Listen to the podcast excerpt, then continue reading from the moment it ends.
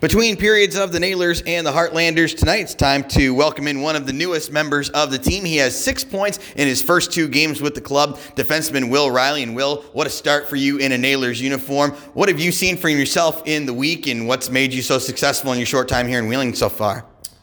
Uh, yeah, I don't know. I think just uh, plays are happening for me. I'm seeing seeing the ice pretty well out there, and uh, you know, some good players here that I can play with and getting some good opportunities, so it's been fun so far. I noticed you had some pretty good offensive numbers at college. Wilkes-Barre, Scranton, maybe more of defensive style numbers, but now down here just exploding. Do you notice a change in your game at all as you move from the different levels, play on different teams? How does that all work for you? Yeah, I definitely feel more free down here. Um, you know, up there it's uh, a little bit more of a structured uh, approach um, in terms of the style of game. But uh, yeah, here, you know, I'm just having a lot of fun right now, and uh, Um, you know, just, just showing my offensive ability, I guess. Head coach Derek Army, your teammates, how easy do they make that transition for you in terms of trying to learn everybody, learn the different systems, and jump right in here?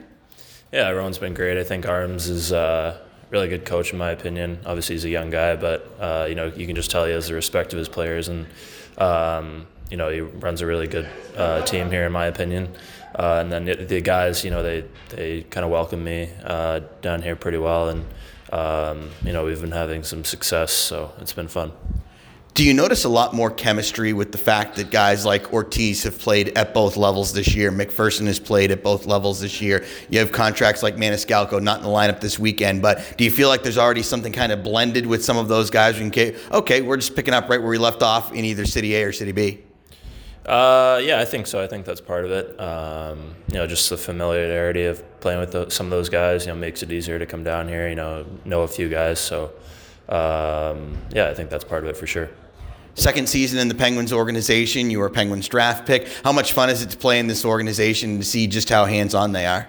Yeah, it's been good so far. Obviously, uh, last year was a lot different with COVID and stuff like that. But um, this year, I think, you know, it's it's more of a regular season, so... Um, you know, it's been it's been good so far.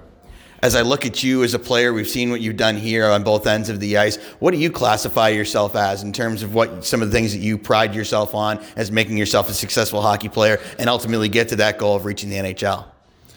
I think, uh, you know, I'm a two-way guy. Um, you know, when I'm up there, you know, they uh, make sure that I'm really focused on defense, so uh, I don't really get to do a lot of the offensive stuff that I'm able to do down here. But you know, down here, you know, Arms told me to just play freely and do whatever I can to, you know, help the team win. And so far, I've I think I've done that. So.